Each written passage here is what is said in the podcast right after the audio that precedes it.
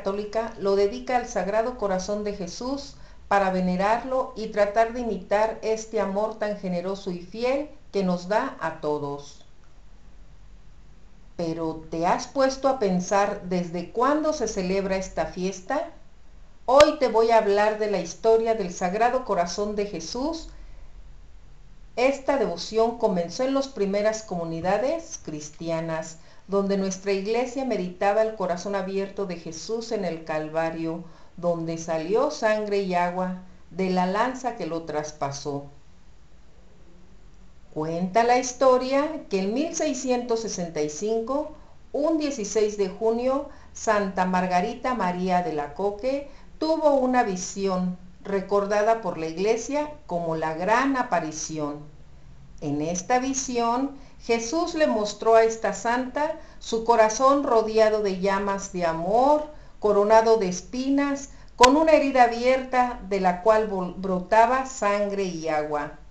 En el interior de la misma salía una cruz y fue Jesús quien le dijo, He aquí el corazón que tanto ha amado a los hombres y en cambio de la mayor parte de ellos solo ha recibido ingratitud. Santa Margarita informó de esta visión al sacerdote jesuita San Claudio de Colombier, quien reconoció la veracidad de esta pedida, pero no fue hasta después de su muerte, en 1680, que la devoción se hizo más popular debido a que la iglesia siempre es cuidadosa al aprobar una aparición o una devoción. En 1765, el Papa Clemente XIII, un viernes siguiente al Corpus Christi, estableció oficialmente en toda Francia la devoción al Sagrado Corazón de Jesús como reparación de nuestra ingratitud hacia su sacrificio en la cruz. El 8 de mayo de 1873, la devoción al Sagrado Corazón fue formalmente aprobada por el Papa Pío IX. En el 2004, el Papa San Juan Pablo II dijo que el corazón de Jesús es donde la humanidad se reconcilia con Dios.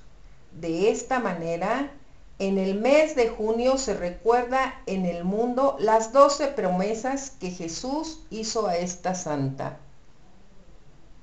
Estas doce promesas son 1. Le daré a todas las gracias necesarias en su estado de vida. 2. Estableceré la paz en sus hogares. 3. Los consolaré en todas sus aflicciones. 4. Seré en su vida y sobre todo en la muerte su refugio. 5. Bendeciré grandemente todas sus empresas. 6. Los pecadores encontrarán en mi corazón la fuente y el océano infinito de la misericordia. 7. Las almas tibias crecerán en fervor. 8. Las almas fervorosas alcanzarán mayor perfección. 9. Bendeciré el hogar o sitio donde esté expuesto mi corazón y sea honrado. 10.